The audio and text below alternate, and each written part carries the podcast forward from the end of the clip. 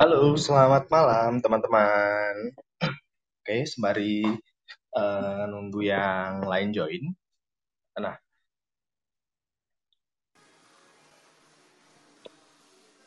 halo Fahri. Halo. Oh, kedengeran ya? Oke, aman. Kedengeran. Halo, selamat malam Mas Mujahid. Nih, Jessica.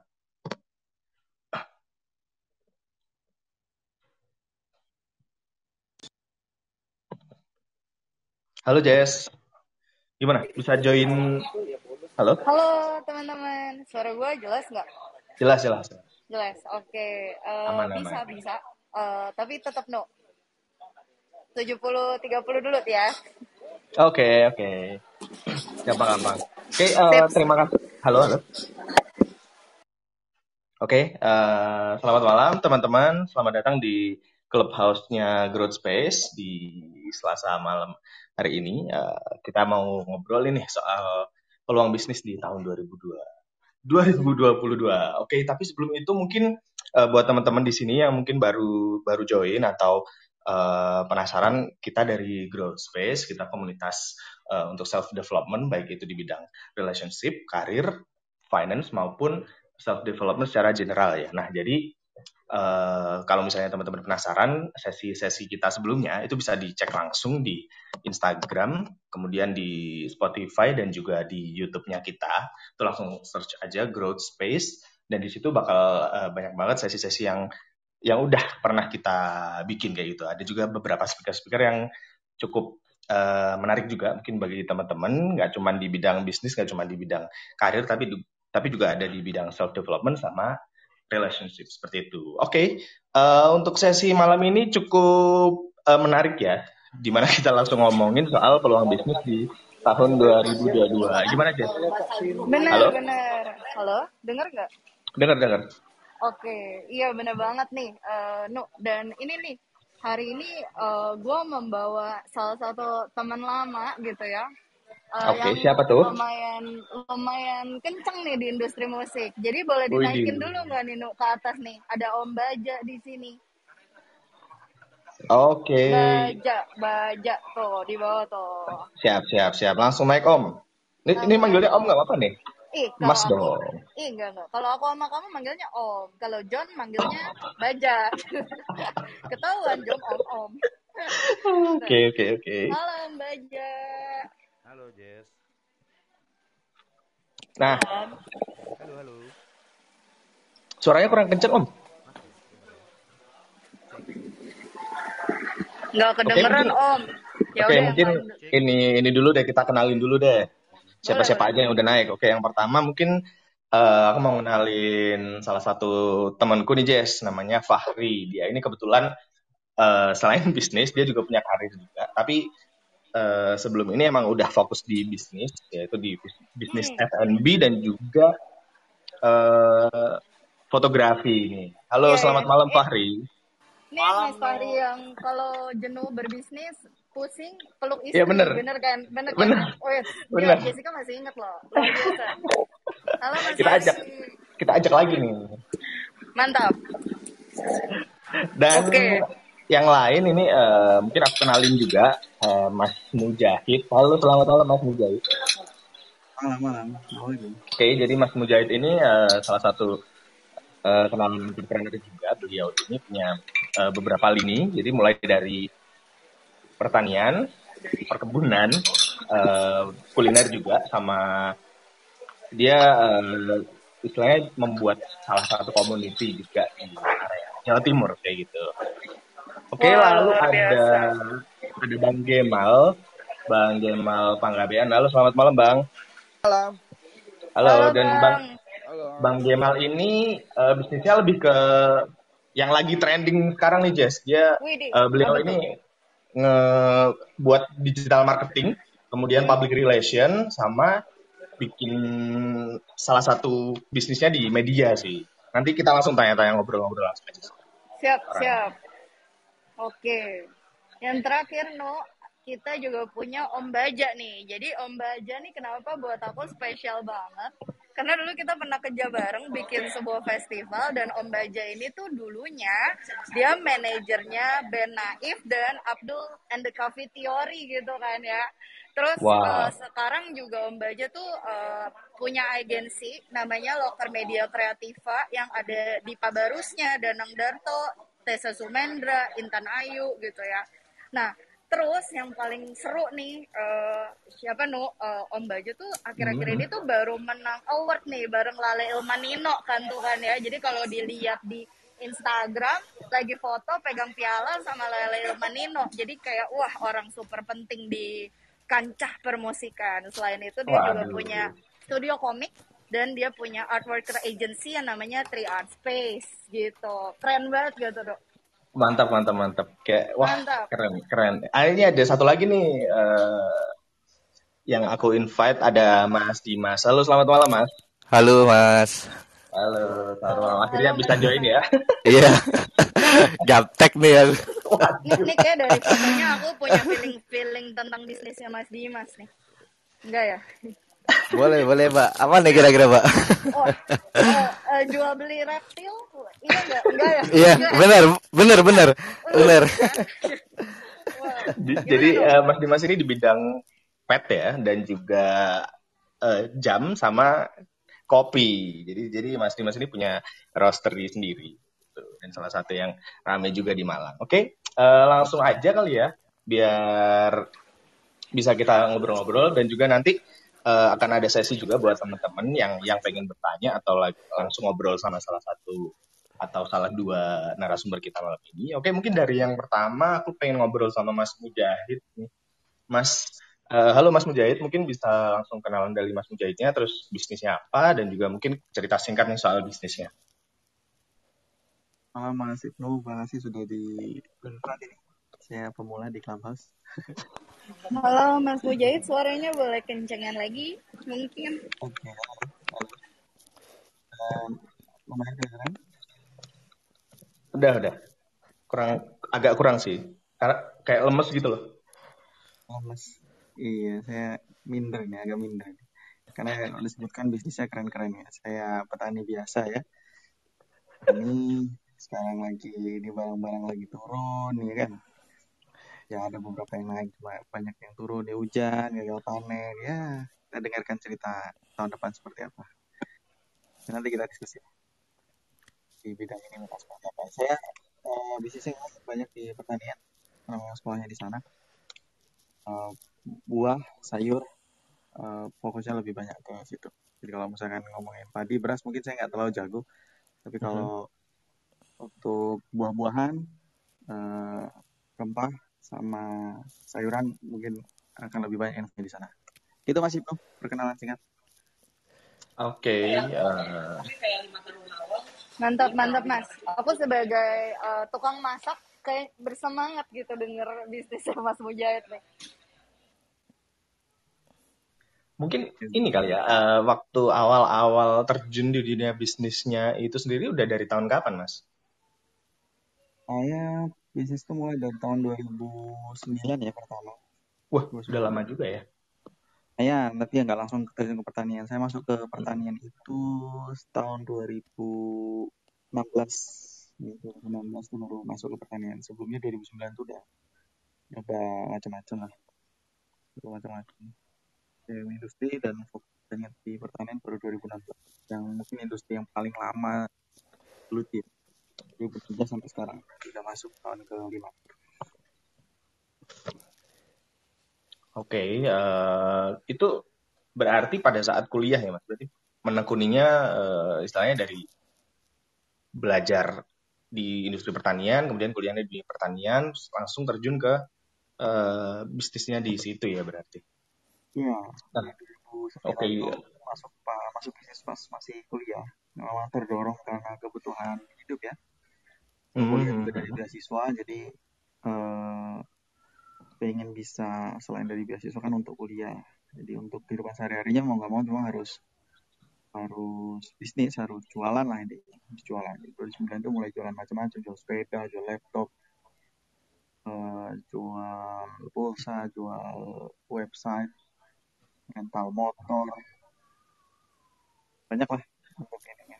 Terus baru masuk menjelang 12 itu baru masuk ke dunia pertanian karena udah lebih pede kan, karena dari sisi keilmuan udah agak lebih paham, baru masuk ke industri itu. Dan baru di akhir-akhir itu dapat partner yang dia juga support di bidang itu, jadi kita bisa barengan mulai dari 2016 itu. Oke, berarti emang udah dari zaman kuliah istilahnya buka-buka jualan barang-barang dan juga semua bidang ya Mas ya. Berarti kan pertama diawali dengan kayak jualan-jualan kecil-kecilan dulu, habis itu langsung nemu partner yang kebetulan cocok dan juga langsung ngebuka istilahnya ekspansi dan ngebesarin bisnis yang pertanian yang mungkin udah dijalani dari awal itu tadi. Yes, kalau pertanian baru 5 tahun ini sih. I see. Nah, ini kan kita udah hampir 2 tahun nih Mas di kondisi pandemi kayak gini nih. Nah, kondisi pertanian kan harusnya bagus tuh, dengan kayak ada banyak startup pertanian yang malah meningkat dan juga perubahan kebiasaan orang kan. Jadi dari yang sebelumnya kumpul atau beli offline, terus sekarang kan online semua. Nah, itu dari Mas Mujahid sendiri gimana Mas? Betul, jadi pertumbuhan untuk startup di pertanian ya khususnya di trading. Jadi startup di bidang pertanian dia terstimulus banyak itu di tahun 2019 itu mulai banyak startup yang masuk di crowdfunding. Jadi kita ketemu banyak banget startup yang masuk mainnya di crowdfunding dan itu jadi bubble, dan kemudian di 2 tahun terakhir mungkin itu jadi problem.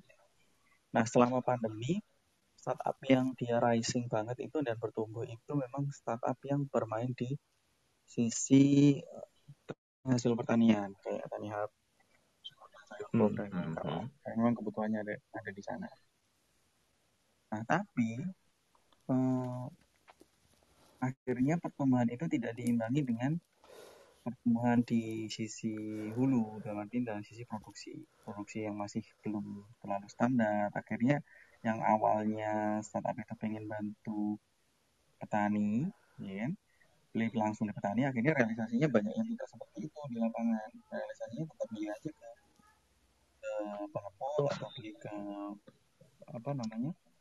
pengumpul besar yang dia punya barang yang jauh lebih standar, jauh lebih baik, itu bisa terkontrol. Nah, akhirnya mindahin sistem lama ke sistem baru itu aja, tapi secara digital ya digital. Ya. So, memang saya akui bertumbuh ya dari sisi digitalnya. Oke. Jadi memang kebiasaan yang lama tapi istilahnya didigitalisasi kayak gitu ya Mas ya. Jadi emang dari Tapi dari Mas Mujahid sendiri kan pelaku petani dan juga istilahnya trading juga kan ya. Berarti hitungannya ikut lumayan bertumbuh di masa pandemi ini berarti. Kalau secara permintaan sebenarnya itu kecenderungannya tetap semuanya. Kalau kita melihat secara permintaan itu kecenderungannya tetap. Yang berbeda adalah pola marketnya, pola habitnya. Jadi habitnya dulu mungkin impulsif, orang belanja ke pasar tuh belum punya menu tuh. Tiba-tiba jalan aja ke pasar, terus nanti di pasar ngelihat kayaknya masak kol enak nih, kayaknya masak ikan ini enak nih. Kenapa? Karena melihat barangnya tersedia dengan kondisi yang bagus dan sebagainya. Nah, sekarang habit itu pindah ke digital. Itu aja sebenarnya. Tapi dari sisi permintaan, kalau kita mau melihat di pasar-pasar tradisional itu kecenderungan hampir sama kayak misalnya bawang merah gitu. Ketika pandemi yang turun jauh itu bukan konsumsi rumah tangga. Yang turun jauh kan konsumsi catering, konsumsi hotel, horeca lah. Horeca itu yang turun jauh. Mungkin permintaan di sisi itu ngedropnya kerasa banget ketika nggak ada event, nggak ada apa, jadi ngedrop itu terasa. Tapi dari sisi rumah tangga itu nggak ada perubahan yang terlalu signifikan. Pandemi tetap makan, tetap masak gitu. Dari sisi bumbu ya, sisi bumbunya itu kecenderungannya tetap. untuk bahan-bahan utama. Kalau untuk bahan-bahan yang tersier ya mungkin ada penurunan yang cukup signifikan. Nah, yang berubah adalah habitnya. Habitnya dulu ke pasar langsung atau ke supermarket atau kemana, sekarang habit itu berpindah di handphone. Jadi mereka bisa pesan via aplikasi, terus kemudian tinggal barang itu datang diantar sampai ke rumah. Berarti memang kalau dalam segi permintaan atau market ini sebetulnya nggak berubah-berubah banget, cuman kebiasaan dan juga diferensiasi dari pemasaran produknya itu tadi, Mas, ya. Khususnya untuk kalau misalnya produk-produk pertanian kayak gitu. Nah, mungkin menarik permintaannya ya. Naik, contohnya ya, misalkan skema digital online, pesanan online itu naik, bertumbuh signifikan. Kemudian yang selanjutnya ada permintaan barang-barang yang dengan kualitas lebih bagus, lebih sehat, pengemasan lebih baik, terus kemudian lebih bersih, itu juga naik, bertumbuh. Jadi itu yang bertumbuh. Oke, mungkin nanti akan kita singgung juga sama produknya Mas Dimas sama Mas Gemal yang memang mungkin ada ini ya, kecenderungan peningkatan yang signifikan apalagi di masa pandemi. Nah, kalau ngomongin peluang bisnis nih, Mas, di tahun 2022, kalau misalnya di pandangannya Mas Mujahid sendiri nanti bakalan gimana sih untuk peluang bisnisnya? Oke. Kalau untuk peluang bisnis tadi, saya melihatnya kalau versi saya ya, ini bisa salah. Pertumbuhan itu masih akan terus berlanjut untuk produk-produk yang kaitannya sama barang-barang yang jauh lebih sehat, jauh lebih bersih, jauh lebih kandungannya itu lebih baik dibandingkan yang lain. Jadi orang akan lebih melihat itu ke depan. Itu bertumbuh tuh pasar-pasar itu, pasar-pasar organik, pasar-pasar pangan-pangan sehat, itu dia bertumbuh. Nah, ketika itu bertumbuh, sedangkan di hulunya itu kekurangan suplai ya, yang bertani, kemudian orang-orang yang kemudian mau petani-petani yang mau menjaga kualitas dengan tidak menggunakan unsur-unsur kimia sintetis secara berlebihan, nah itu dia tidak terpenuhi, akhirnya ada kekurangan suplai kan. Ketika ada kekurangan suplai itu harga bakal lumayan nggak ikutan keseret lah ya harga akan keseret naik. Makanya potensi penyediaan barang-barang seperti itu di hulu itu menurut saya itu akan cukup menarik di tahun ke depan dan depannya lagi, karena awareness tentang konsumsi pangan sehat, konsumsi pangan yang jauh lebih baik, itu awareness cenderung bertumbuh. Oke. Jadi kondisi marketnya istilahnya udah tereducate untuk barang-barang yang added value-nya lebih bagus ya, Mas, ya. Ya, terdukung dengan kondisi pandemi sebenarnya. Jadi itu mendukung percepatan. Oke. Siap. Oke, thank you Mas Mujahid. Oke, mungkin nyambung masalah kondisi bisnis yang tadi yang cenderung permintaannya sebenarnya masih tetap, tapi kondisi marketnya tetap juga permintaannya naik di bidang-bidang tertentu, tapi kondisi marketnya tetap. Nah, untuk Fahri sendiri ini kan bisnisnya F&B ya, mungkin bisa dijelaskan juga Ri, untuk kondisi bisnis lo yang F&B itu juga sama pengaruhnya pandemi yang kemarin gimana? Oke. No, suara gue jelas kan ya? Jelas. Oke. Yang pertama, thank you banget Growthspace udah ngundang kedua kalinya ya. Gue rasa namanya doa banget ya Growthspace.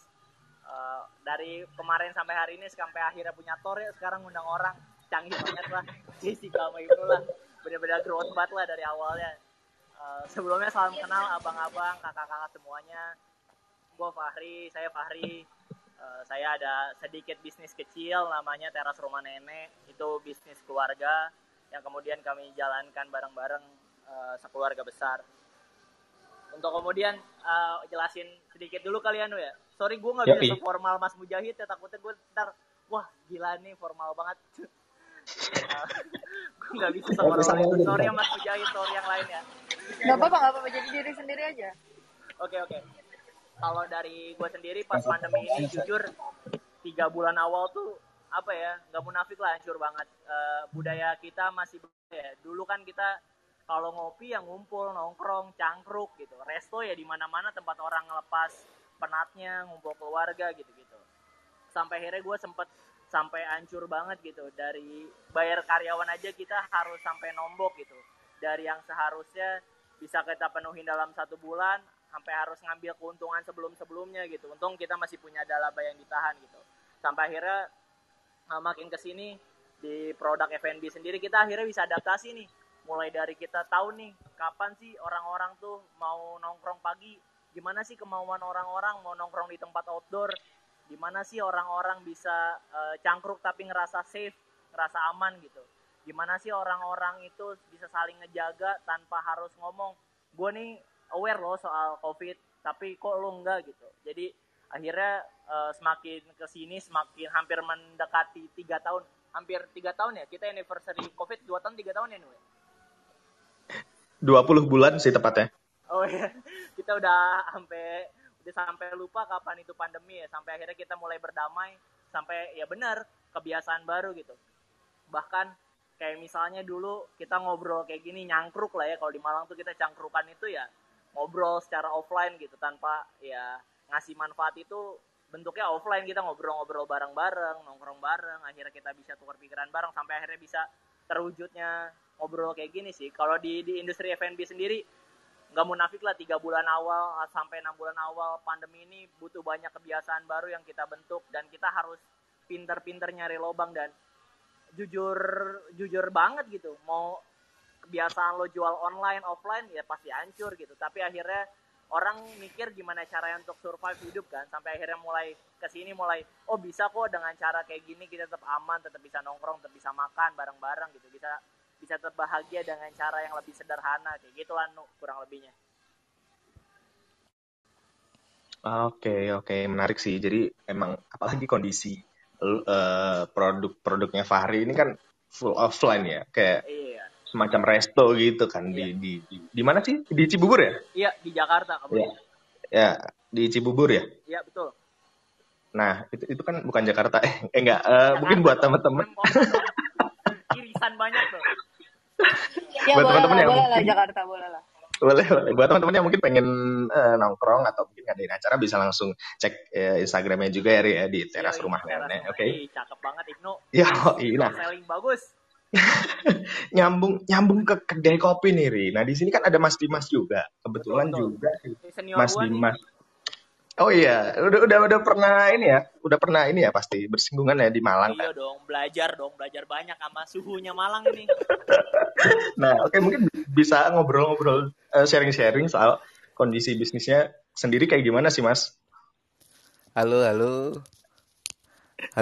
aman. Aman. Ya, makasih Mas Ibnu udah diundang nih di Growthspace. Waduh, udik banget nih, aku nggak tahu aplikasi ginian nih, Mas.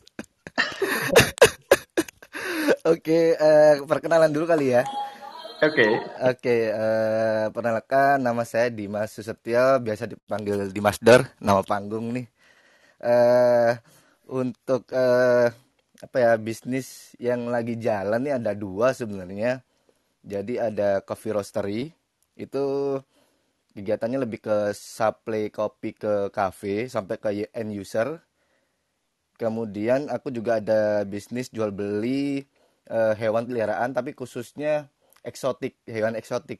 Ya, ada kura-kura, ada sebangsa reptil-reptil kadal dari Australia juga ada gitu. Halo. Oke. Nah, kemarin gimana nih Mas kondisi kopi kan ada ini ya, ada fase banyak tutup atau segala macam kayak gitu. Aduh, chaos banget itu Mas. Jadi mungkin aku sedikit cerita ya. Jadi boleh. Aku sebenarnya ada kedai nih. Kedai aku buka itu tahun 2017. Nah, di pertengahan pandemi kemarin aku satu kedaiku ini tutup, Mas. Itu jadi terkena dampak benar-benar dari efek corona gitu. Kalau dari roasterinya sendiri itu memang benar gak bisa apa-apa gue, Mas. Jadi kan aku berhubungan dengan customer nih, supply nih ke kafe nih. Yes. Tuh, jadi gak bisa supply dong aku. Kafenya tutup. Iya. Benar. Jadi udah gak bisa ngapain. Jadi mungkin bisa jualan itu memang langsung ke end user, atau kalau zaman sekarang itu namanya home brewer. Atau yang biasa di, mereka itu bikin kopi sendiri, penikmat kopi lah. Secara bahasa kasarnya itu, cuma itu jadi apa ya, berbanding kebalik gitu loh. Yang satunya kan memang usahaku di bidang hobi sebenarnya gitu. Okay. Hobis lah, jadi aku juga heran gitu loh. Yang satu tuh memang nggak bisa ngapa-ngapain sudah, karena memang harus dipaksa untuk kafe itu tutup gitu loh. Tapi yang aku jualan apa, kura-kura itu malah kenceng, Mas, aku herannya. Jadi kenceng-kencengnya aku waktu jualan kura-kura ini ketika waktu di masa pandemi. Aku juga heran nih. Ini katanya orang-orang pada gak ada duit gitu. Tapi kenapa kenceng banget orang beli hewan gitu loh. Jadi mungkin bisa ditarik kesimpulan dari aku pribadi sih, karena memang orang-orang tuh jenuh gitu loh, Mas. Jenuh di rumah, jadi mereka ya akhirnya cari aktivitas ya. Jadi mereka buat memelihara gitu. Itu karena memang lagi booming sih ini kura-kura. Ada yang ngangkat dari artis, Instagram itu mulai banyak gitu loh, Mas, akhir-akhir ini. Kalau bisnis kura-kura sih aku udah 3 tahun ya gitu. Tapi kalau secara basic kopi aku dimulai dari kuliah dulu. Kuliah tahun 2010, aku kuliah sambil kerja, ngelamar jadi barista dulu gitu. 3 tahun jadi barista, kemudian 4 tahun ikut company gitu. Salah satu roster dan salah satu tempat untuk training juga, ada training gitu loh. Nah di situ setelah itu 7 tahun ikut orang, baru bisa bikin sendiri, Mas, di tahun 2017. Okay. Jadi efeknya memang ketika corona kemarin kita udah gak bisa ngapa-ngapain gitu loh. Memaksa buat kafe mereka buka pun gak bisa. Betul kata Mas Fahri tadi gitu loh. Kita juga sebenarnya kita juga mikirin dampaknya. Kita mau tetap ngotot buka pun juga dikira nanti kita gak care gitu loh. Tapi kita susah juga gak bisa ngapa-ngapain gitu. Mungkin beberapa pelaku bisnis sih saling support sih sebenarnya. Kalau di circleku sih, jadi mereka saling support.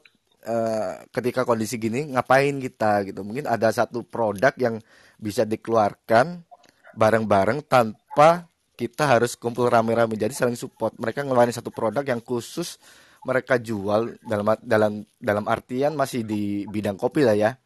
Mungkin teman-teman ada yang jualan botolan gitu, kita support. Gitu. Okay, maksudnya okay. Kolaborasi gitu ya, Mas. Kolaborasi. Nah, okay. Supportnya juga bisa dalam bentuk gini. Jadi kita bisa bantu mereka, kalau kita gampangnya secara kasarnya kita bantuin belilah gitu. Gitu loh, Mas. Oke. Simple sih sebenarnya. Kita mau juga mikirin pusing banget, gak bisa gitu dia apain gitu kemarin pandemi. Bener. Karena memang dari hilirnya juga udah mampet ya, Mas. Betul. Sampai petani tuh loh, Mas. WA aku. Jadi biasanya di waktu normal petani itu mereka nggak punya barang gitu. Kita minta sampai, Mas, ada barang nggak? Nggak bisa, Mas, ini udah jatahnya si company A, company B. Kita sampai nyari source lagi, Mas. Tapi ketika pandemi, Mas, tolong, Mas, dibantu, Mas. kita nggak bisa muter ini. Waduh, saya juga nggak jualan ini. Ini malah termin juga numpuk banyak orang-orang ini nggak bayar itu. Luar biasa, Mas Dimas. Tapi pengen nanya dong, Mas Dimas, boleh. Jadi kalau 2022 nih gimana nih menurut Mas Dimas peluangnya, baik dari segi kopi maupun segi pet gitu? Oke.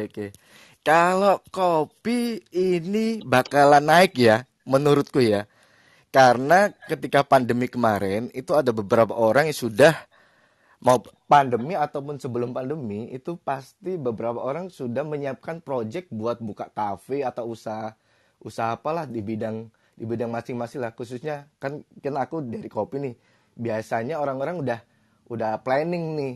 Nah, kena COVID ke pending. Nah, setelah COVID ini pasti mereka udah balas dendam gencar-gencaran. Ini baru selesai COVID aja atau kemarin diprediksi selesai ternyata ada COVID lagi, udah mulai banyak nih Mbak di Malang. Kacau ini. Banyak banget ini kafe di Malang ini. Itu menurut saya. Jadi bakalan apa ya?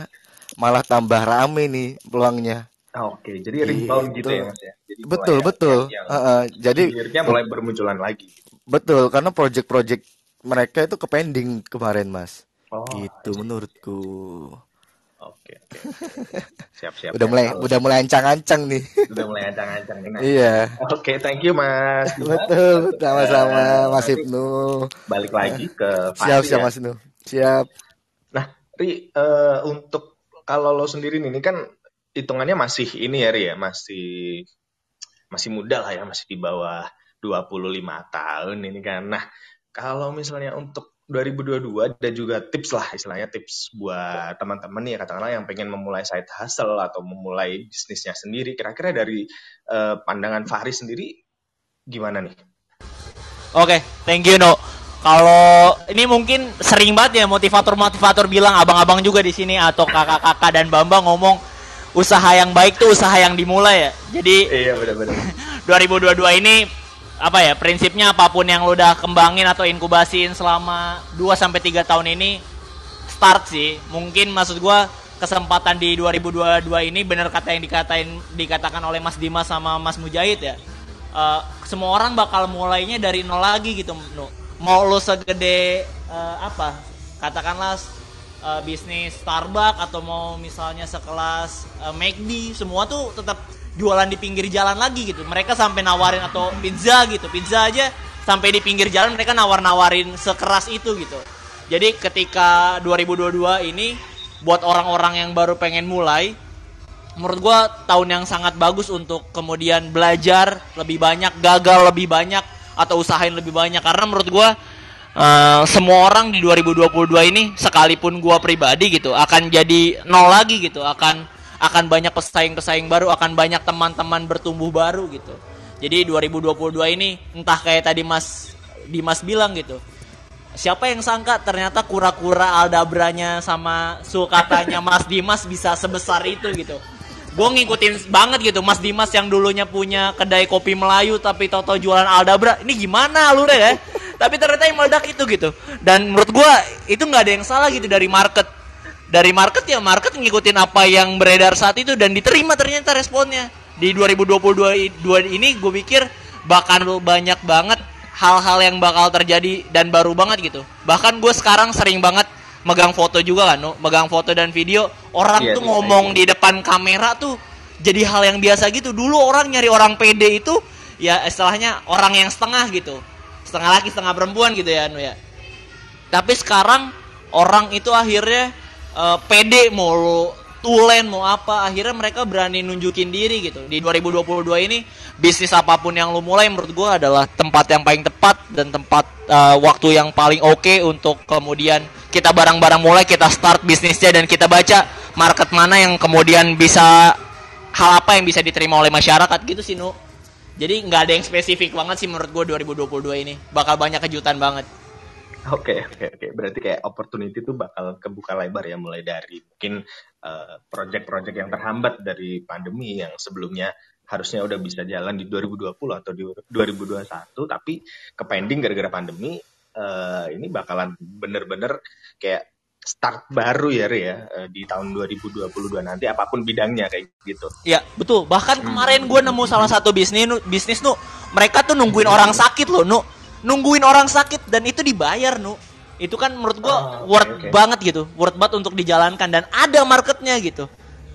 Itu menurut gue udah, oh ternyata bisa ya kayak gini ya. Dan itu menurut gue kejutan yang baru dan sangat mewah buat gue. Wah ternyata orang nganggur, bahasanya orang nganggur untuk nungguin orang tuh dibayar dan itu bisa gitu. Keren banget sih menurut gue Nu.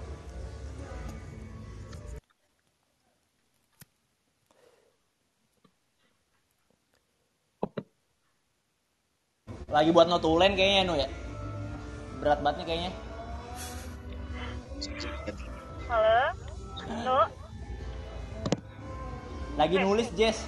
Oke, lagi nulis. Nggak apa-apa kalau gitu dilanjutkan oleh Jessica gitu kan ya. Oke, kita masih punya dua nih yang belum diajak obrol sama sekali. Ada Gemal sama Om Baja gitu ya. Nah, Om Baja dulu dong nih. Aku udah lama banget loh nggak ngobrol sama Om Baja. Halo Om Baja. Halo Jess. Oke Om Baja, suaranya kecil banget Om. Boleh gedein lagi? Bentar ya. Ya. Nah, ini pakai earphone. Bentar. Oke. Aman Om? Jelas nggak suaranya? Nah, mantap.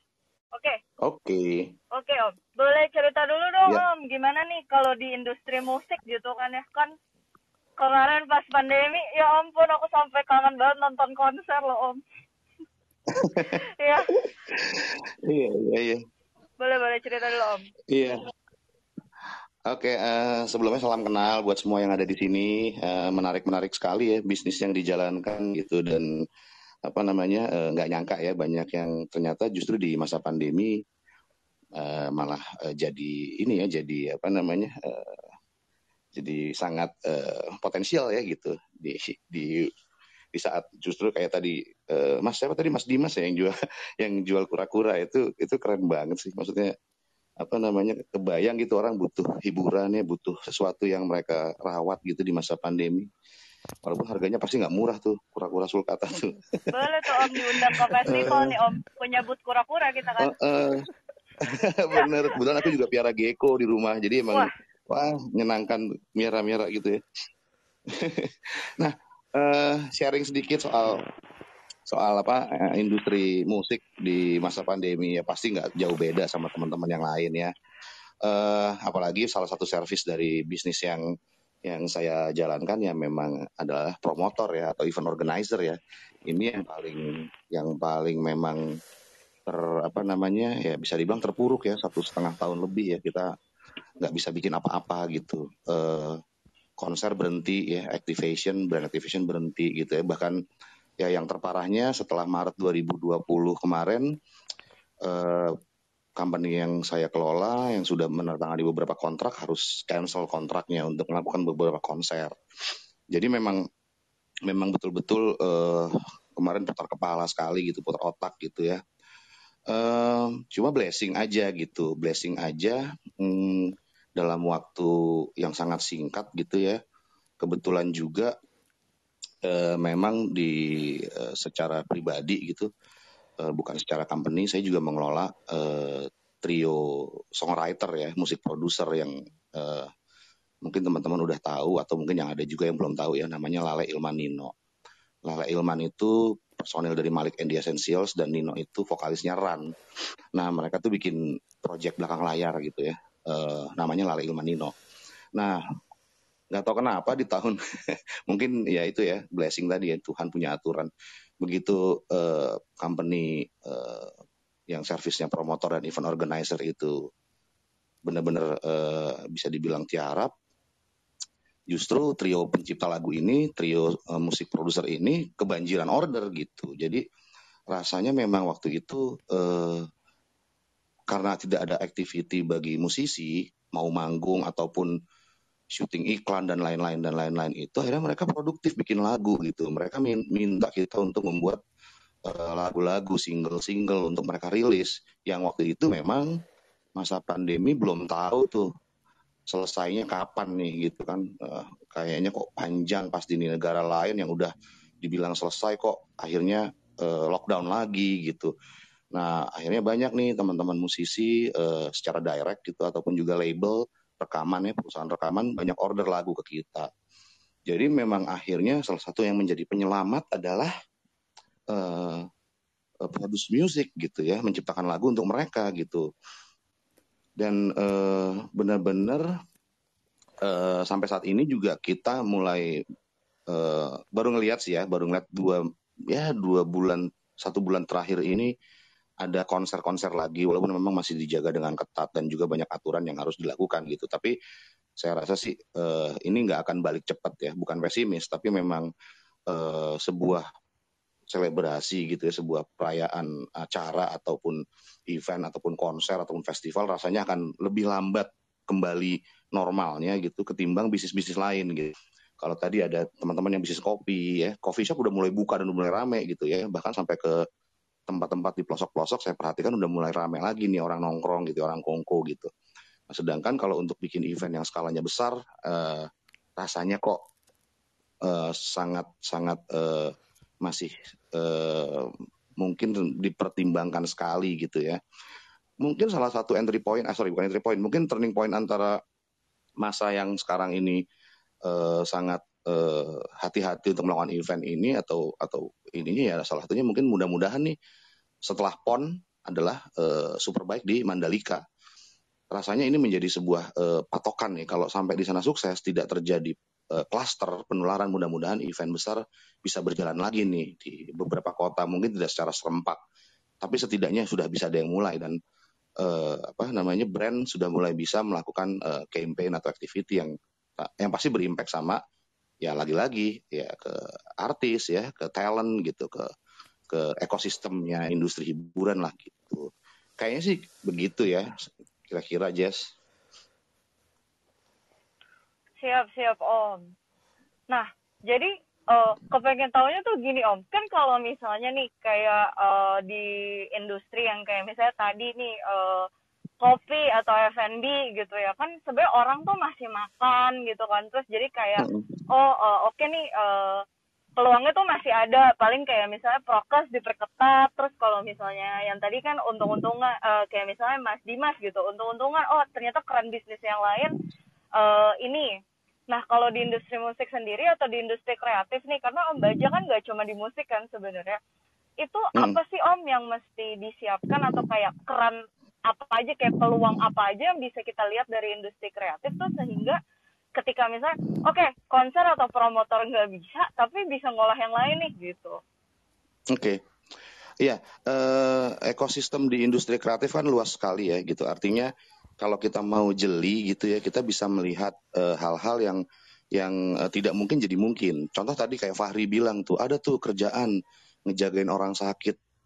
Itu kan sama sekali nggak kepikir ya. Artinya iya juga ya, ternyata banyak butuh pendampingan ketika orang sakit dan memang itu dibutuhkan gitu ya.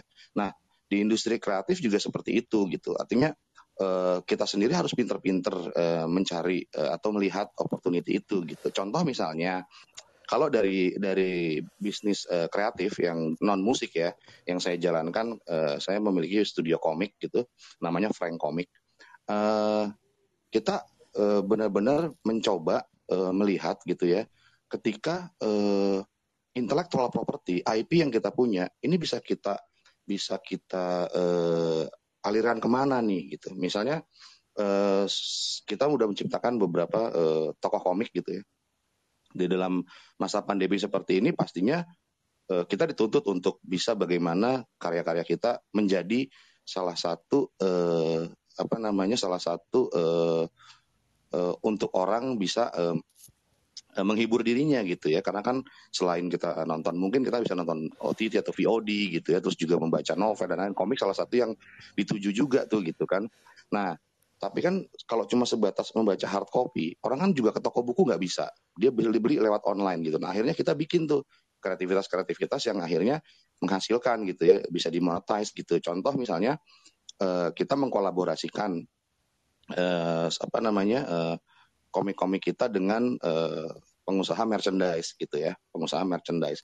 Jadi kita bikin bundling misalnya, beli komik kita akan dapat box set gitu ya, berupa t-shirt ataupun berupa merchandise apa yang bisa di dalam satu paket itu gitu. Kemudian kita juga mencoba menawarkan IP kita ke beberapa produser film misalnya, gitu ya, atau content maker misalnya. Jadi kita tawarkan tuh supaya kita bisa kolaborasi gitu contohnya. Jadi begitu kita bisa present ke mereka dan mereka melihat ini potensial, mereka langsung ini oke nih gitu. Artinya tidak ada yang tidak bisa kita kerjakan sebetulnya untuk melakukan sesuatu. Walaupun mungkin impact-nya atau hasilnya tidak dirasakan saat itu juga, Jess. Tapi setidaknya kita sudah bisa membuat dealing-dealing di dalam masa-masa sulit kemarin. Artinya begitu, let's say misalnya tahun 2002 gitu, kita ngomongin peluang bisnis di tahun 2002, itu sudah terjadi eksekusi gitu. Jadi di masa kemarin 1,5 tahun ini benar-benar tiarap gitu ya di satu sisi lain kita juga harus membuka terus gitu keran kita untuk mengeluarkan ide-ide kita gitu ya, kita tawarkan ke semua orang gitu. Jadi memang harus seperti itu gitu. Misalnya selain tadi komik gitu, kita juga misalnya merilis sesuatu gitu, merilis sesuatu lagu misalnya. Contohnya lagi, nah lagu itu jangan cuma dikeluarkan di digital streaming platform misalnya, tapi lagu itu sudah kita pikirin. Ini harusnya kita ciptakan, kita produce dan kita rilis.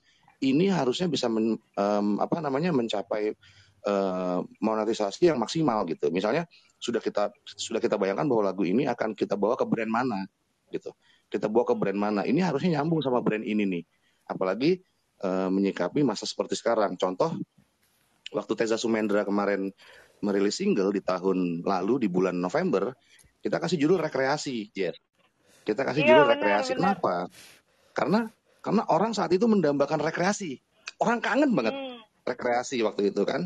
Nah kemudian kita bikin singlenya rekreasi dan kita mencoba menawarkan ke masyarakat bagaimana sih caranya menanggulangi diri lu yang jenuh dengan rekreasi tapi lu nggak usah kemana-mana gitu.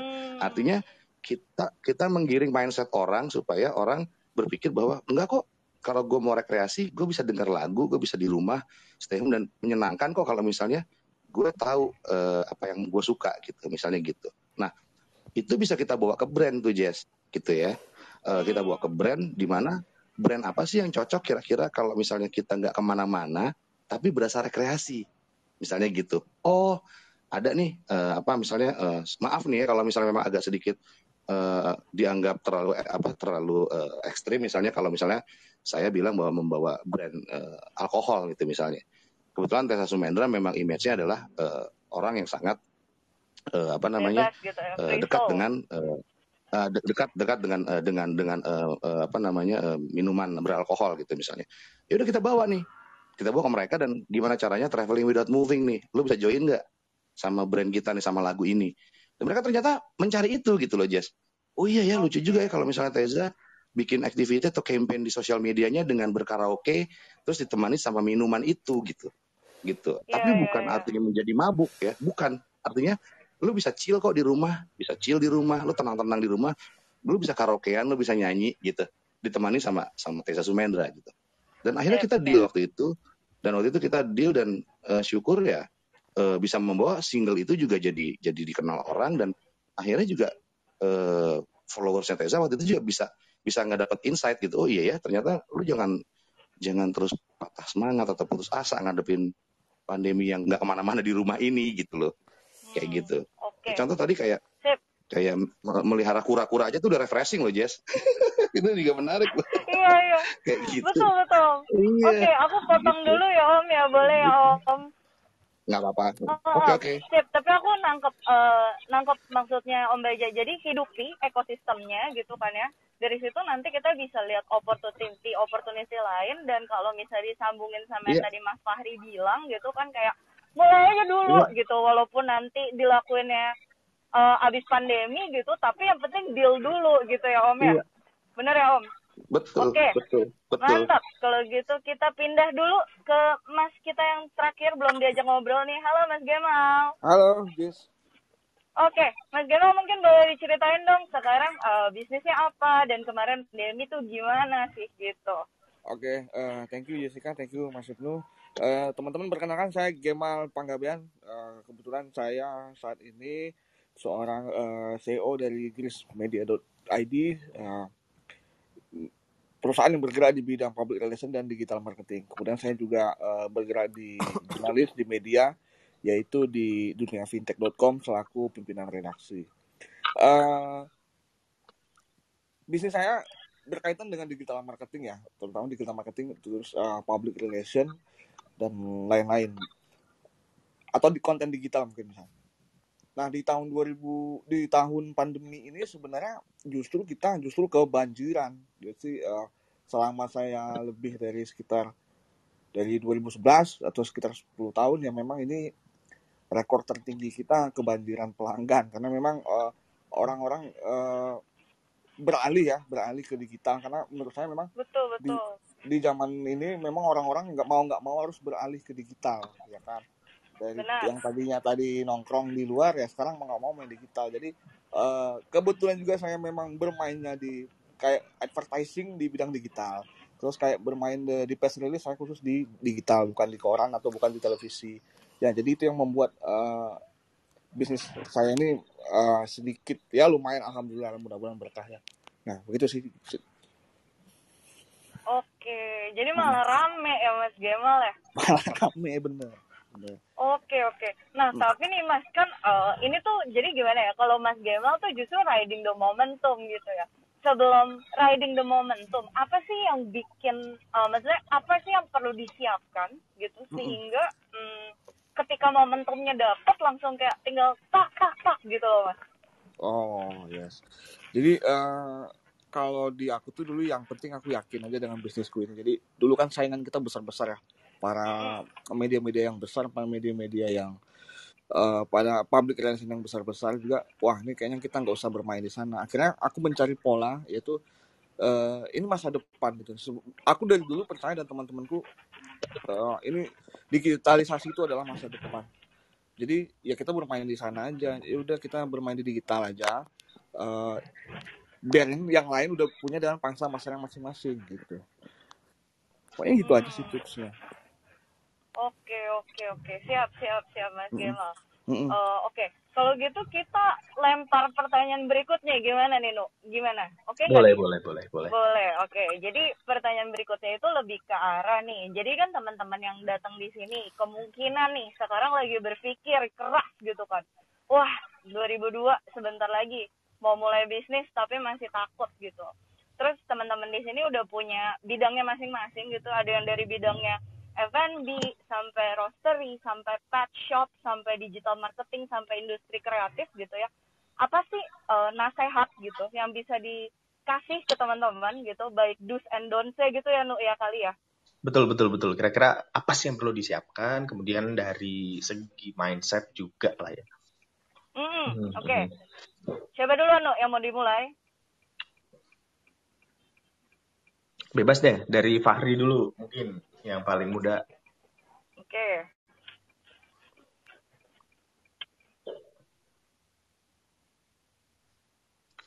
Halo? Oke, kalau misalnya Halo. Kedengaran kan ya? Oke. Kalau apa ya?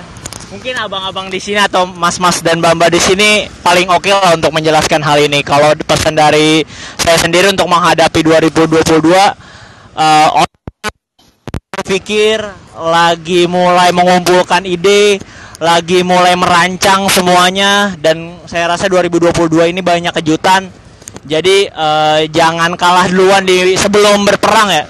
2022 ini menurut saya pribadi bakal jadi medan perang yang sangat amat menyenangkan karena banyak senjata-senjata baru dari semua orang gitu ya. Dan saya harap dan gua harap pribadi mainan-mainan baru ini, senjata-senjata baru ini bakalan tetap terus-terusan ada dan bisa bersaing sih. Karena itu yang membuat kita bakal terus tumbuh gitu. Sebagai orang yang sudah usaha lebih dulu ataupun nanti pengusaha-pengusaha baru gitu sih Nu. Gitu Jess. Oke Fahri, berarti memang harus dari persiapan dan juga peluangnya dimaksimalkan melalui gimana kita berusaha langsung lah dari awal dan jangan gitu. Takut ya, jangan kalah sebelum berperang tuh No. Gue suka tuh quotes ya. Oke. Berikutnya No, berikutnya. Lanjut. Lanjut dari Mas Mujahid dulu deh. Gimana Mas? Oke, kalau di industri yang saya kerjakan mungkin ini ya.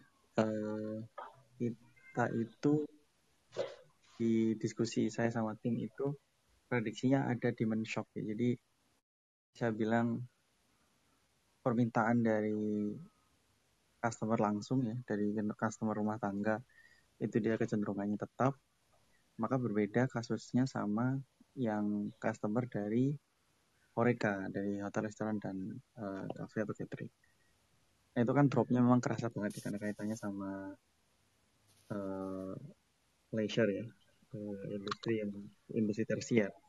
Nah, kalau 2022 itu nanti ternyata memang prediksinya dia selesai corona itu atau tidak ada lagi gelombang berikutnya, maka akan muncul demand yang cukup tinggi, yang itu meledak tiba-tiba gitu. Kalau pariwisata dibuka, kemudian event dibuka besar-besaran segala macam, sehingga demand shocknya itu langsung kerasa.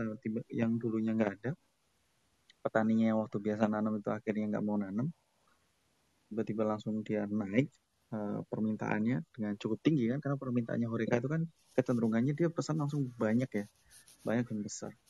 Nah, ketika terjadi demand shock dan supply-nya nggak siap, maka harga-harga itu akan melonjak luar biasa. Jadi peluang cukup besar untuk industri-industri, khususnya kalau di pertanian itu industri hulu yang mungkin perlu disiapkan untuk stoknya. Kalau misalnya tadi ada yang masuk kopi ya, kopi-kopi itu yang dulu selama pandemi dia nyimpen. Ini teman saya yang di Bondowoso dalam tempo dari November belum selesai ya. Tadi September, Oktober, November belum selesai, 3 bulan ini dia udah keluarin beberapa kontainer untuk kopi, baik ekspor maupun dalam negeri. Padahal ini belum dibuka sepenuhnya. Nah, maka itu juga terjadi di beberapa kasus kayak misalkan buah, ya, terus kemudian sayur juga demikian. Sehingga peluang yang harus yang mungkin bisa dilakukan kalau misalnya teman-teman masuk ke industri ini ya, siapkan supply-nya dengan kualitas yang baik, sehingga nanti serapannya itu bisa langsung ketika demand-nya naik tiba-tiba itu langsung bisa kita bisa penuhi tuh kebutuhan ini, yang lain nggak ada kita punya. Mungkin itu. Oke. Berarti mulai dari prediksi market kebutuhannya, dan kita benar-benar harus bisa menyiapkan dan memegang istilahnya partner-partner strategis nih, kira-kira. Betul. Oke, bisa maju bareng lah dari situ. Sama punya mindset yang selalu ready gitu ya, Nuk, kalau gue tangkep ya. Betul. Jadi betul. Kayak punya mindset bahwa oke, keadaan ini tuh nggak bakal selamanya loh. Jadi gue akan bersiap untuk yang di depan gitu ya. Benar nggak, Thomas? Betul. Betul ya. Sama kayak Om Bajaj tadi sih. Jadi lebih ke tahun-tahun 2 tahun ke belakang ini saya lebih banyak cari dealing sih, jadi cari dealing. Misalkan yang lain ini kesulitan stoknya ini di mana-mana nggak ada, mungkin kita bantu cariin, kita siapin, kita mulai tanam atau jadi nanti begitu demandnya tiba-tiba naik itu udah ready, siap. Oke. Ada tinggal buka kerannya doang, keran. Betul. Berarti memang harus persiapan dari strategis dan juga prediksi kan juga harus jago lah ya, dan juga riset lah intinya. Oke. Thank you Mas Mujahid. Oke, lanjut ke Mas Baja nih. Halo Om, gimana nih Om? Kira-kira untuk buat yang mau mulai dan juga prediksi di 2022 nanti.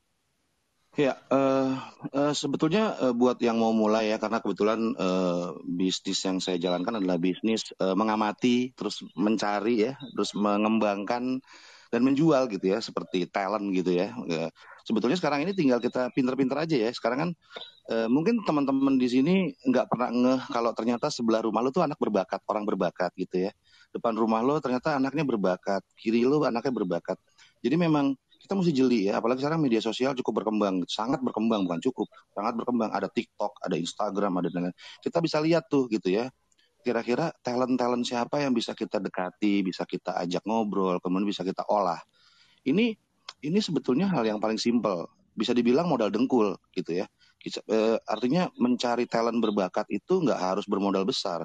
Nah, tinggal bagaimana kita bisa approach mereka, kemudian meyakinkan mereka, mengconvince mereka bahwa mereka punya bakat dan punya sesuatu yang bisa dijual gitu. Ini berkaitan dengan talent yang mana menjadi salah satu bagian dari ekosistem industri kreatif atau musik gitu. Nah, terus kemudian juga siapin juga tadi yang seperti saya bilang, apa-apa yang bisa kita tawarkan mulai sekarang gitu. Kita mulai listing apa yang bisa kita secara intellectual property, ide dan lain-lain itu bisa kita listing.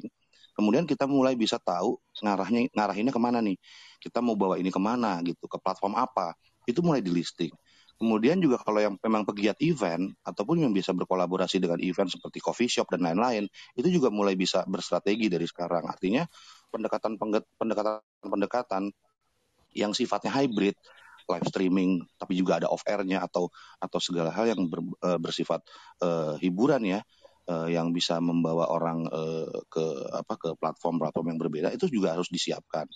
Jadi memang hanya ketika nanti sudah mulai kembali normal, justru kita nggak baru mulai tapi udah siap gitu untuk menjalankan itu sih gitu. Oke. Jadi kalau tadi aku tangkap tuh ada kejelian, terus kita juga hidupi ekosistemnya, dan kayak jangan takut buat kolaborasi gitu, kayak misalnya musik kawin sama kedai kopi, kenapa enggak? Musik kawin sama toko reptil, kenapa enggak gitu ya Om? Betul, karena nggak ada yang nggak mungkin gitu. Oke. Sip, thank you Om Baja. Lanjut lagi. Oke, Mas Dimas, gimana? Oke. Mungkin basic aku bisnis dari awal sih, aku mulai dari konvensional ya Mas ya. Konvensional, kemudian mau nggak mau aku juga mulai mengikuti, sekarang udah mulai digital ya. Jadi boleh nih dibantu buat subscribe nih, ada channel YouTube Dimas Dor namanya. Oke. Mungkin dari aku sih apa ya?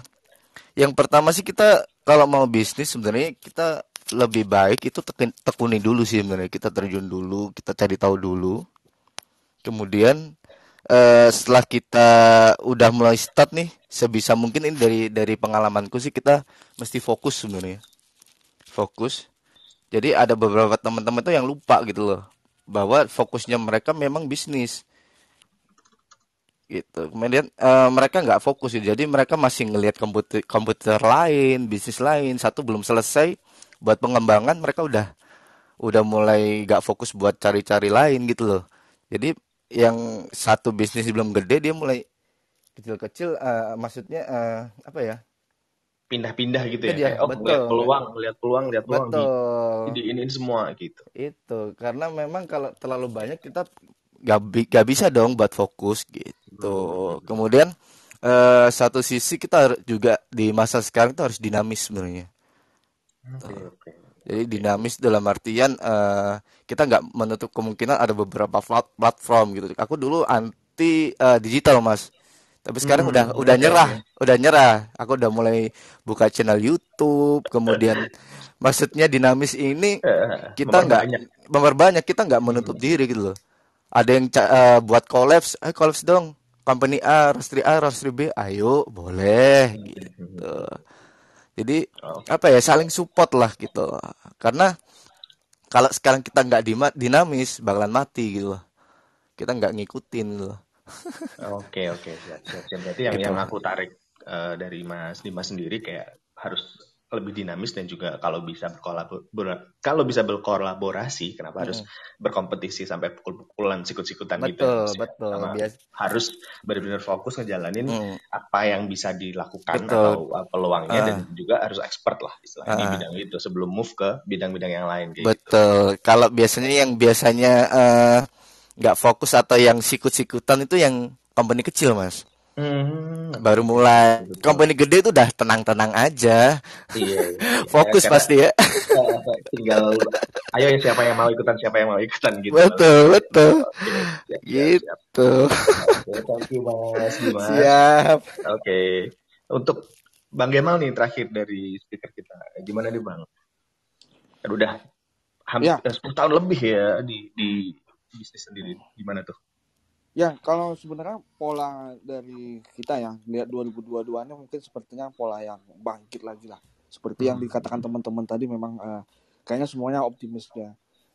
Tapi yang perlu diketahui di sini sepertinya mungkin kita juga semua sepakat bahwa yang digitalisasi itu kayaknya menjadi harus.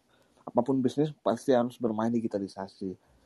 Bukan hanya sebatas bikin konten di Facebook saja, atau jualan di WhatsApp atau di Instagram dan lain-lain, tapi kan semuanya juga semuanya juga dilakukan dengan pola seperti apa yang dilakukan dengan pola offline. Jadi marketing digital atau digitalisasi itu tadi juga hampir sama, memecahkan teka-teki bagaimana yang kita jalani selama ini di offline, mungkin seperti itu. Misalnya aku contohin aja bisnis kopi misalnya. Bisnis kopi ini kan mungkin kita bisa rebutan kata kunci di Google atau di Instagram, ya kan? Tapi kan pola kata kunci di Google misalnya juga itu keluar dari mindsetnya orang. Kalau kita bicara air botol, air putih di botol, pasti Aqua yang menang. Pasti dalam ingatan kita Aqua. Nah, bagaimana bisnis-bisnis seperti ini, F&B, bengkel, perkebunan, apa segala macam, yang terutama yang jual produk dan jasa, kupikir tetap arahnya ke situ dulu. Jadi bagaimana orang mengingat kita dalam satu segmen, kita adalah hasil daripada sebuah permasalahan atau solusi atas sebuah permasalahan di dalam satu segmen. Misalnya kopinya Mas Dimas, kopi terenak di Malang. Nah, keluar di Google kopinya Mas Dimas gitu. Mungkin seperti itulah yang perlu dijalankan. Oke.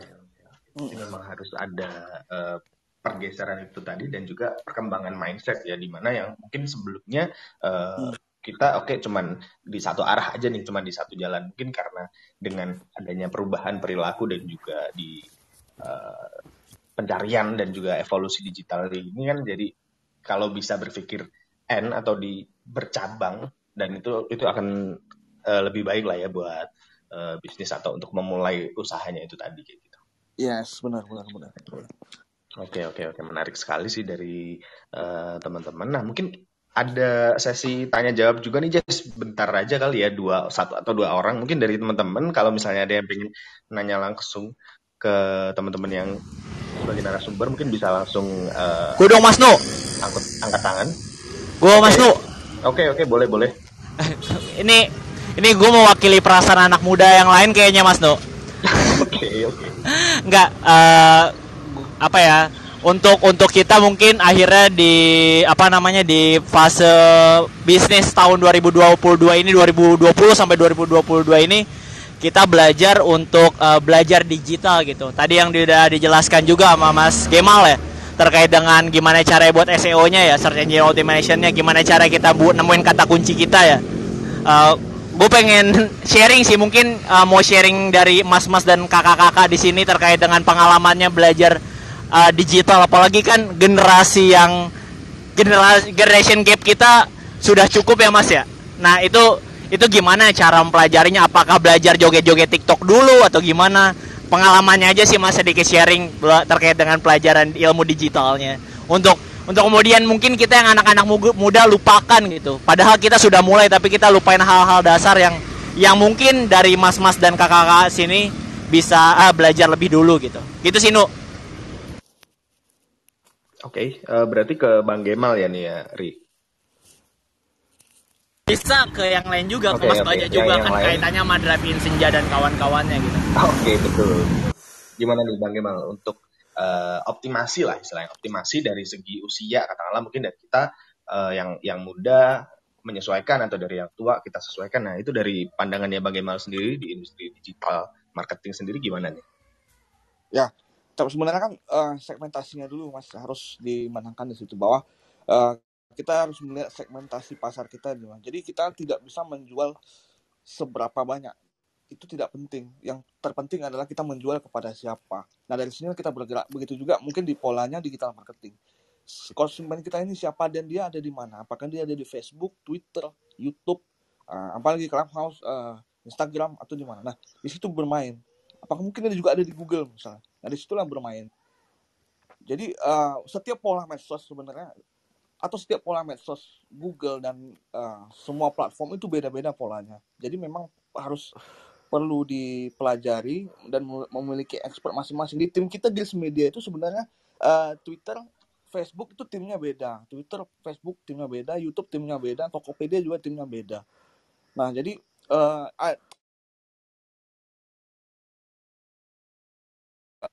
memiliki ilmu yang berbeda-beda antara masing-masing. Tokopedia beda-beda, Shopee beda, SEO-nya beda, dan ini juga beda. Jadi menurutku adalah ketahui dulu siapa market kita dan mereka ada di mana. Mungkin itulah untuk awal ya, menjawab kalian dari Mas Fahri ya. Betul. Oke, berarti memang harus benar-benar tahu segmentasi audiensnya dan juga langsung membuat sesuatu yang langsung kena di mindset atau di behaviornya si target audiens itu tadi ya. Oke, mungkin untuk bahasannya kalau misalnya masalah ini kan terlalu panjang juga ya. Mungkin nanti kita bikin sesi tersendiri juga ya, sama bagaimana tuh sama teman-teman yang lain. Oke, langsung untuk ke pertanyaan berikutnya deh dari Mas Iqbal. Halo, selamat malam Mas Iqbal. Selamat malam Mas, selamat malam kakak-kakak semua, teman-teman semua, abang-abang. Aku mau nanya nih, peluang bisnis di 2022 yang kedepannya kita bakal digitalisasi kan gitu. Tapi gimana sih supaya kita bisa mengedukasi itu, bukan mengedukasi juga ya, kayak kita punya human resource gitu kan. Dan nggak semuanya yang begitu paham dengan digital. Gimana sih kira-kira kedepannya digital itu kepada si human resource itu sendiri gitu, atau ya intinya gimana digital ke human resource-nya gitu. Karena kan dulu semua apa-apanya itu nggak ada digital, pelan-pelan ke digital, terus tiba-tiba nanti kedepannya pasti lebih ke digitalisasi tadi gitu. Nah kalau bicara bisnis aku di bidang human resource gitu kan. Nah aku jadi kurang paham nih gitu kan, karena ilmu yang kita pakai itu emang ilmu dari filsafat yang udah dari dulu belum ada ke digitalnya. Untuk teman-teman yang yang udah mulai pakai digital, kira-kira gimana sih pendapatnya mengenai digital dan human resource ini gitu? Oke, thank you Mas Iqbal. Mungkin dari teman-teman ada yang ingin memberikan input kali ya, bebas dari Mas Mujahid atau Mas Baja, Bang Gemal, Fahri, atau even Jessica yang dari orang HR-nya langsung ya. Silakan. Iya nih, belum mau komen. Wah sedih dong nih kayaknya sama Mas Iqbal. Oke. Jadi maksudnya pertanyaannya Mas Iqbal itu lebih ke arah gimana caranya kita mempersiapkan human resource kita untuk lebih siap ke digital. Apakah benar begitu Mas Iqbal? Iya, bisa. Aku salah tangkap. Benar-benar bisa jadi begitu. Aku nggak kurang bisa menyampaikannya gitu ya. Nggak jangan merasa bersalah Mas. Iya paham. Tapi gitu. Maksudnya gini, kayak gimana sih kita bisa mempersiapin si human resource kita itu ke arah digital. Dan bagi kita yang mungkin yang emang di human resource gitu ya, yang punya usaha di human resource, human development, organization development gitu ya, yang berurusan dengan human gitu intinya. Itu menjadi tantangan tersendiri gitu, karena kedepannya ada era digital yang harus kita hadapi dan mulai sedikit demi sedikit tuh menggantikan manusia dalam penggunaannya sebagai pekerja gitu. Exactly. Kalau boleh tahu, ini Mas Iqbal punya usaha pribadi, maksudnya ingin menyadarkan orang di luar sana untuk lebih digitalize, atau Mas Iqbal sekarang posisinya bekerja di satu perusahaan dan pengen bikin teman-teman di perusahaan ini kayak lebih sadar, yuk bangun yuk digital yuk gitu. Iya, pengen.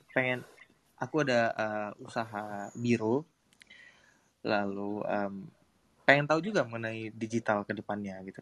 Kalau dulu kan kayak misalkan gini, kayak kita mau rekrutmen apa segala macamnya gitu kan. Dulu kita harus ke venue-nya langsung untuk wawancara lah, apalah inilah itulah. Sekarang udah digitalisasi semuanya kan. Jadi itu sih, pengen nanya mengenai itu aja. Aku kurang concern di digital, honestly. Gitu. Jadi. Oke. Nah, kalau dari jawaban dari aku nih Mas Iqbal, kebetulan kan sama, aku juga di bidang human resource gitu, dan kebetulan sekarang bekerja di perusahaan yang age gap-nya lumayan besar. Jadi kita punya banyak Gen Z, tapi kita juga punya orang-orang yang hampir 50 tahun gitu kan ada di perusahaan, dan lumayan gede nih challenge-nya untuk mempersiapkan mereka ke ranah digital. Nah mungkin aku bisa jawab sedikit. Yang paling penting adalah memperkenalkan apa sih gunanya, what's in it for them, apa manfaatnya buat mereka. Ketika mereka dapat manfaatnya, pola pikirnya akan berubah. Itu aku jawab secara singkat dari aku gitu. Jadi kita harus bisa dapetin buy-in gitu, dapetin sama sepakat sependapat bahwa sekarang tuh era bergerak ke sana dan kita sebagai manusia juga harus bergerak ke sana gitu. Dan kalau misalnya kita bisa menjelaskan dengan kita digitalize itu apa gunanya buat mereka, itu mereka akan buy in gitu mas, dapat apa sih kayak oh kebeli nih sama konsep ini. Dan ketika mereka kebeli sama konsep ini, mereka akan ngikutin itu secara sukarela gitu. Jadi kayak kita harus punya penjelasan yang tepat dulu dan apa efeknya buat mereka. Itu kalau jawaban kita dari aku. Gue boleh nambahin nggak Jess? Dikit. Oh boleh dong. Boleh. Ini mau sorry ya. Ini mungkin gue nggak punya ilmu setinggi Jessica terkait HR-an gitu. Cuman kalau pengalaman gue ya, ini sharing aja. Selama ini teknologi dianggapnya sama orang yang mempunyai gap year jauh di atas kita adalah mempersulit ya. Bahkan sampai hari ini bahkan saya bekerja di perusahaan, orang upload drive untuk tanda tangan digital atau bahkan untuk sekedar upload ke drive aja masih bingung gitu. Yang harus dipahamkan dari dasar, dari awal sebelum kita masuk ke era digital ini adalah digital itu sebenarnya mempermudah. Ini sih yang suka concernnya orang beda, bukan mempersulit ya. Jadi beberapa kali bahkan ibu saya kebenaran dosen ya, dia selalu statement, ini mah ribet banget sih gitu. Jadi akhirnya nggak pernah ketemu gitu. Digital yang harusnya menjadi hal yang mempermudah kita semua untuk kemudian ngajar, untuk bisa ngobrol dari mana aja, untuk bisa sharing dari mana aja, tapi malahan nggak bisa gitu. Yang paling penting concern dari awal terkait dengan SDM itu untuk era digital ini adalah mengetahui teknologi ada karena kita butuh dan itu akan mempermudah kita gitu. Untuk kemudian gantiin teknologi manusia, menurut saya ya sampai hari ini teknologi itu membantu, tapi manusia itu punya rasa gitu yang nggak mungkin diciptakan oleh teknologi. Jadi menurut saya selama kita masih punya rasa yang sama, bahkan mau kerja apapun gitu, mau dengerin musik bahkan atau nonton atau bahkan miara kura-kura, tetap butuh rasa yang nggak mungkin diciptakan oleh teknologi. Tapi teknologi membantu kita untuk meminimalisir rasa kita bisa dibagi-bagi untuk banyak hal gitu. Asik kayak banget lo Riri. Asik, mantap. Thank you okay. Jess, thank you No. Oke. Udah nurunin high levelnya bahasa gue gitu kan. Tadi kan gue bilang kita harus bikin mereka tuh sependapat, mereka tahu nih apa gunanya digital. Dan Fahri nurunin lagi bahwa kayak digital ini membantu kita loh biar lebih gampang ngapa-ngapain. Nah bisa juga lebih cepat, lebih mudah buat ngolah data. Lu lebih bisa lihat pasar lu tuh siapa aja gitu. Terus bisa juga berhubungan sama cepet-cepetan dapat omset. Jadi harus dipetain dulu sih sebenarnya kebutuhan human resource-nya ini di bagian apa, dan kita touch kebutuhan itu dengan kayak nih lo kalau pakai ini jadi lebih gampang lo kalau pakai ini jadi cepat lo dapat omsetnya gitu sih. Gitu. Thank you Ri. Lo udah membumikan bahasa gue yang high level itu. Oke. Oke. Semoga terima kasih. Gue menjawab nggak tuh? Oh, menjawab lah. Oke. Makasih Pak. Boleh ikut tambahin dikit nggak sih? Boleh Mas. Oke. Oh boleh dong Bang. Jadi gini di HRD atau human resource ya. Human resource itu kan sebenarnya ada beberapa platform yang unggulan banget. Di zaman pandemi ini ada banyak banget orang yang nggak punya kerjaan. Jadi lucu juga kalau toh kalau toh mereka ini nggak nampilin CV mereka, portofolio mereka, atau menampilin diri mereka di platform-platform yang kayak misalnya kita bilang LinkedIn, Jobstreet, yang pemilik Singapura, yang Jobindo atau yang lain-lain gitu. Nah sebenarnya bermain digital di seperti yang dibilang Fahri tadi justru lebih gampang. Memang benar nggak perlu bikin acara di hall gitu, yang cukup main di aplikasi aja, cukup main di ini aja. Mas Iqbal udah bisa ketemu rekruternya mungkin gitu, orangnya gitu, mungkin gitu kali. Thank you. Siap, terima kasih Mas Iqbal. Oke, thank you banget editionnya dari Bang Gemal, dan jangan lupa portofolio ya dan online presence lah kalau bahasa keren ya. Membawa permudahan akses juga. Oke. Buat yang terakhir nih dari Mas Bagas. Halo Mas Bagas, selamat malam. Gimana mau? Halo malam. Ya, kedengeran ya? Jelas. Oke. Ya, thank you banget nih buat Growthspace yang bisa kasih tempat ngobrol buat yang di era pandemi ini, buat ngobrol tuh susah banget gitu kan. Kita bisa dipertemukan sama orang-orang hebat nih, Mas Fahri, Mas Mujahid, Mas Gemal, ada Om Bajaj, terus Mas Dimas, Mas Iqbal, Jessica sama Ibnu. Nih, oke banget sih, thank you banget buat Growthspace. Thank you juga Mas sudah hadir. Oke, thank you. Gimana nih pertanyaannya? Ya, perkenalkan saya Bagas. Kebetulan masih bekerja, kebetulan 5 tahun di bidang konstruksi.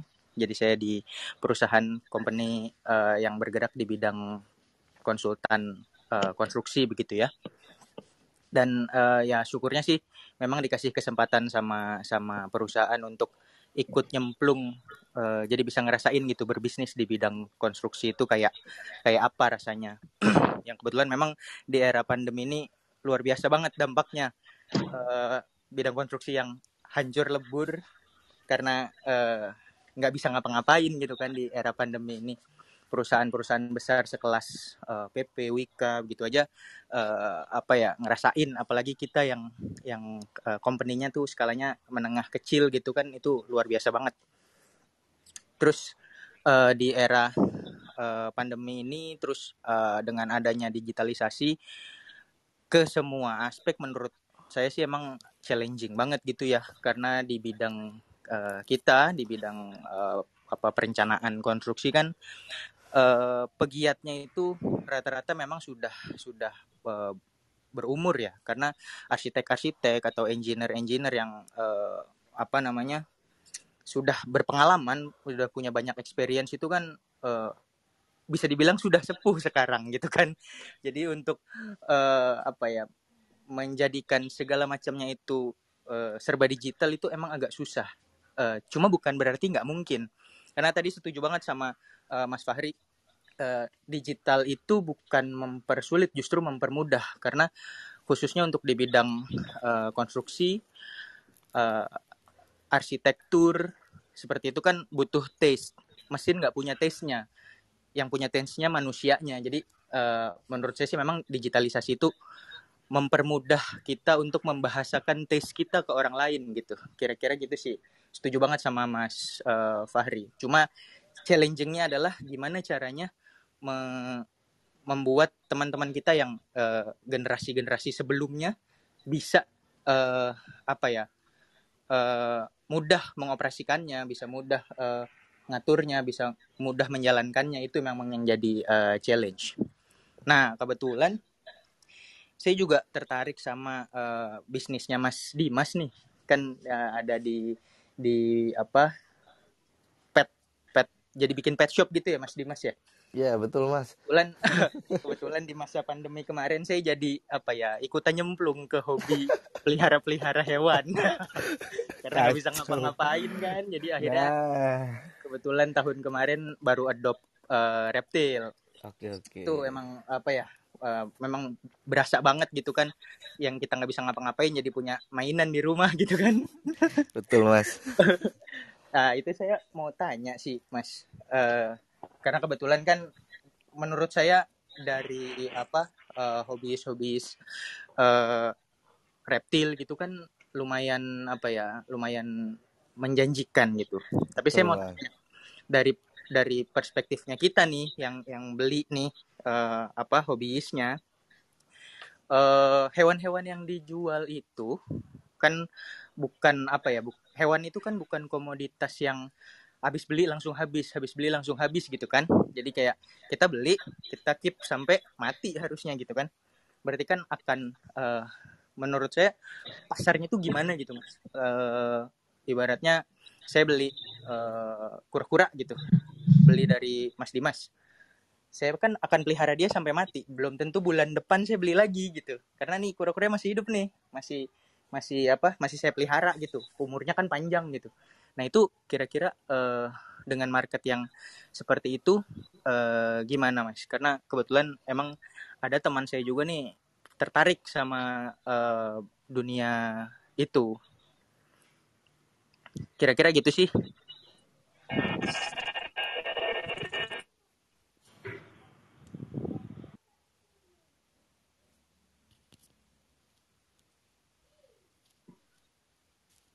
Ya, halo. Halo. Iya, Mas. Langsung. Oh, langsung. Oke, mungkin yang saya tangkap ini peluang ya.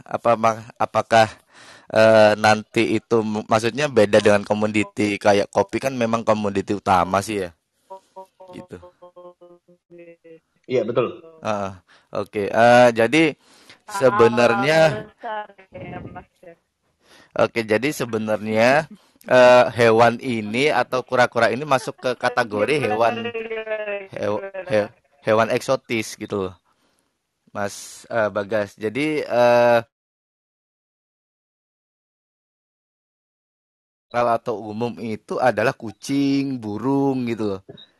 Jadi menurut saya bakal ke depannya itu ini bakalan jadi hewan peliharaan yang familiar gitu. Jadi sekarang itu ya, beberapa orang aja yang tahu gitu. Kalau memang kura-kura, kemudian kadal-kadalan itu hewan peliharaan. Bagi mereka itu hewan aneh gitu loh. Nah, gitu. Jadi kalau secara peluang sebenarnya peluangnya masih bener, pasarnya gede banget. Karena menurutku nih bukan beberapa orang kan bilang itu monkey business tuh. Ada kayak yang bunga, kemudian batu-batuan itu di saat tertentu itu harganya jadi mahal banget. Kemudian contoh gelombang cinta nih. Gelombang cinta pernah mahal kan? Anturium. Ya, itu. Tapi di sekarang itu murah gitu loh. Jadi yang pernah aku rasain itu adalah kura-kura. Jadi semasa aku kuliah dulu, kura-kura itu sekarang ada satu jenis nih, Indian Star.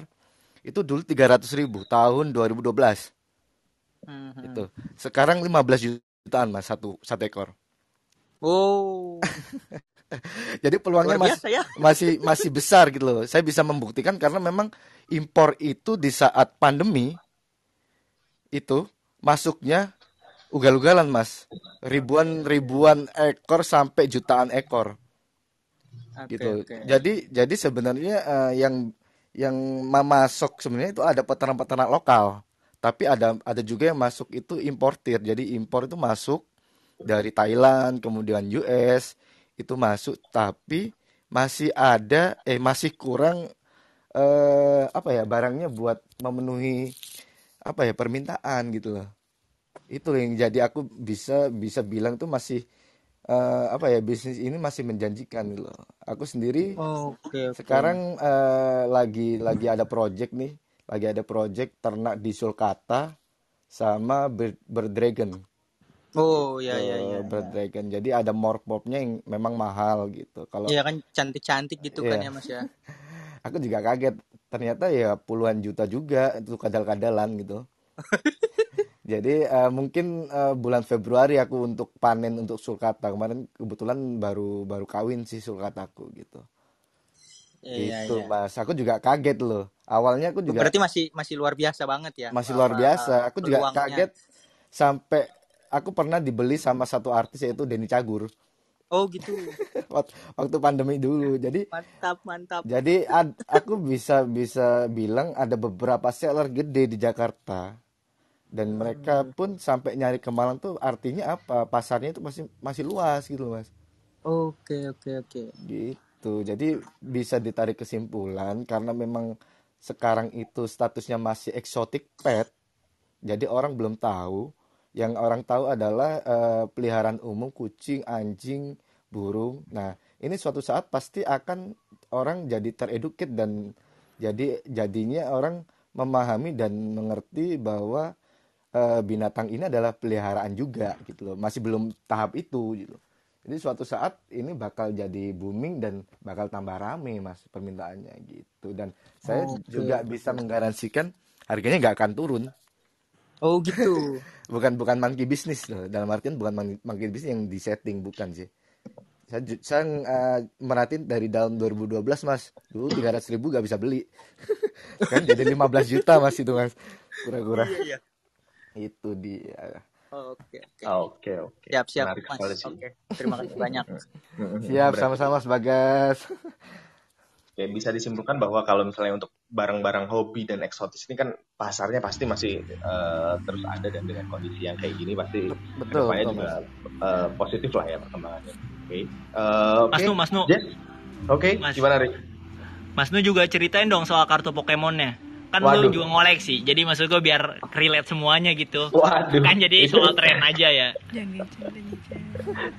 Itu kalau hobi sih beda lagi sih, jadi jatuhnya tuh barang-barang yang benar-benar ngelihat banget kondisi komunitas lah, tergantung people lah. Tapi kalau gue tangkap ya, jadi tuh sebenarnya kalau kita mau ngelihat yang namanya peluang, itu tuh nggak cuma yuk lihat kebutuhan orang gitu ya, tapi maksudnya kayak kalau F&B gitu kan, kita tahu lah orang tuh makan gitu buat hidup gitu. Tapi namanya peluang itu nggak cuma buat yang kayak gimana caranya biar orang tuh bisa beli terus-terusan. Tapi gimana kita bisa melihat juga, oh ternyata barang gue ini bisa jadi collectible item yang ketika gue beli 300.000, begitu dijual 15 juta gitu kan ya. Jadi kayak mesti ekspansi pengertian kita juga tentang apa sih itu peluang gitu ya, No ya. Bener gak tuh? Betul. Jadi benar-benar emang harus tergantung dari industrinya juga, ngelihat dari industrinya. Oke, Jess, kayaknya udah lebih setengah jam lebih.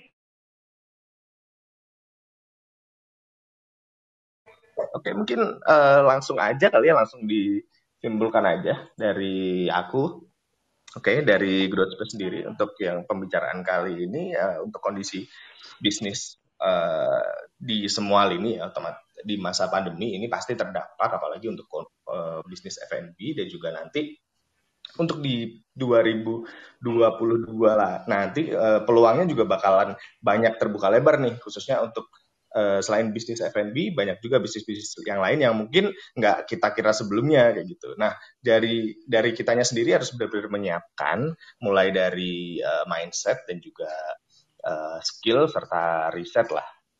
Kira-kira apa aja sih yang mungkin bisa menjadi peluang bisnis yang orang lain mungkin nggak pernah mengira kayak gitu. Jadi mulai dari kerjasama dan juga kita nyari istilahnya menjalin dan juga melakukan kolaborasi dengan industri-industri sejenis atau bahkan industri yang lain yang sebelumnya tidak pernah terpikirkan nih dari kita gitu. Kalau dari Jessica sendiri ada tambahan mungkin? Belum sih, tapi intinya mungkin mau menutup dengan kalimat yang aku suka banget yang aku dengar hari ini gitu. Ya namanya bisnis itu peluang apapun gitu, kalau kita lihat tapi nggak kita mulai, yang katanya Fahri gitu, itu nggak akan jadi apa-apa gitu kan. Dan kalau misalnya kita udah lihat peluangnya, takut mau mulai gitu ya, punya mindset yang selalu takut mau mulai, ya artinya kita kalah duluan gitu sebelum berperang. Jadi buat teman-teman, dengan kesimpulan yang tadi udah Ibnu bilang, terus kita juga jeli-jeli gitu melihat yang kayak, gue udah riset, udah lain-lain, udah persiapkan diri dengan baik. Yang paling penting adalah jangan takut memulai, dan ketika udah memulai bisa terus berusaha untuk buka ekosistem baru gitu. Oke. Mungkin segitu aja teman-teman malam ini. Terima kasih banget yang udah datang ya. Bener ya Nu, gila kita seneng banget nih hari ini gitu. Rame banget. Betul. Siap. Dan sampai jumpa di topik berikutnya di hari Kamis gitu ya No ya. Kita bakal ngomongin sesuatu yang seru bersama dengan para pakar-pakar yang ada di bidang psikologi ya No ya. Betul. Apa nih kita di Growthspace? Kita akan ngomongin soal FOMO gitu. Nah, FOMO. Oke. Siap. Thank you buat semuanya. Saya akhiri. Oke, terima kasih atas waktunya ya teman-teman. Jangan lupa dicek di Instagram dan juga akun Growthspace lainnya. Selamat malam.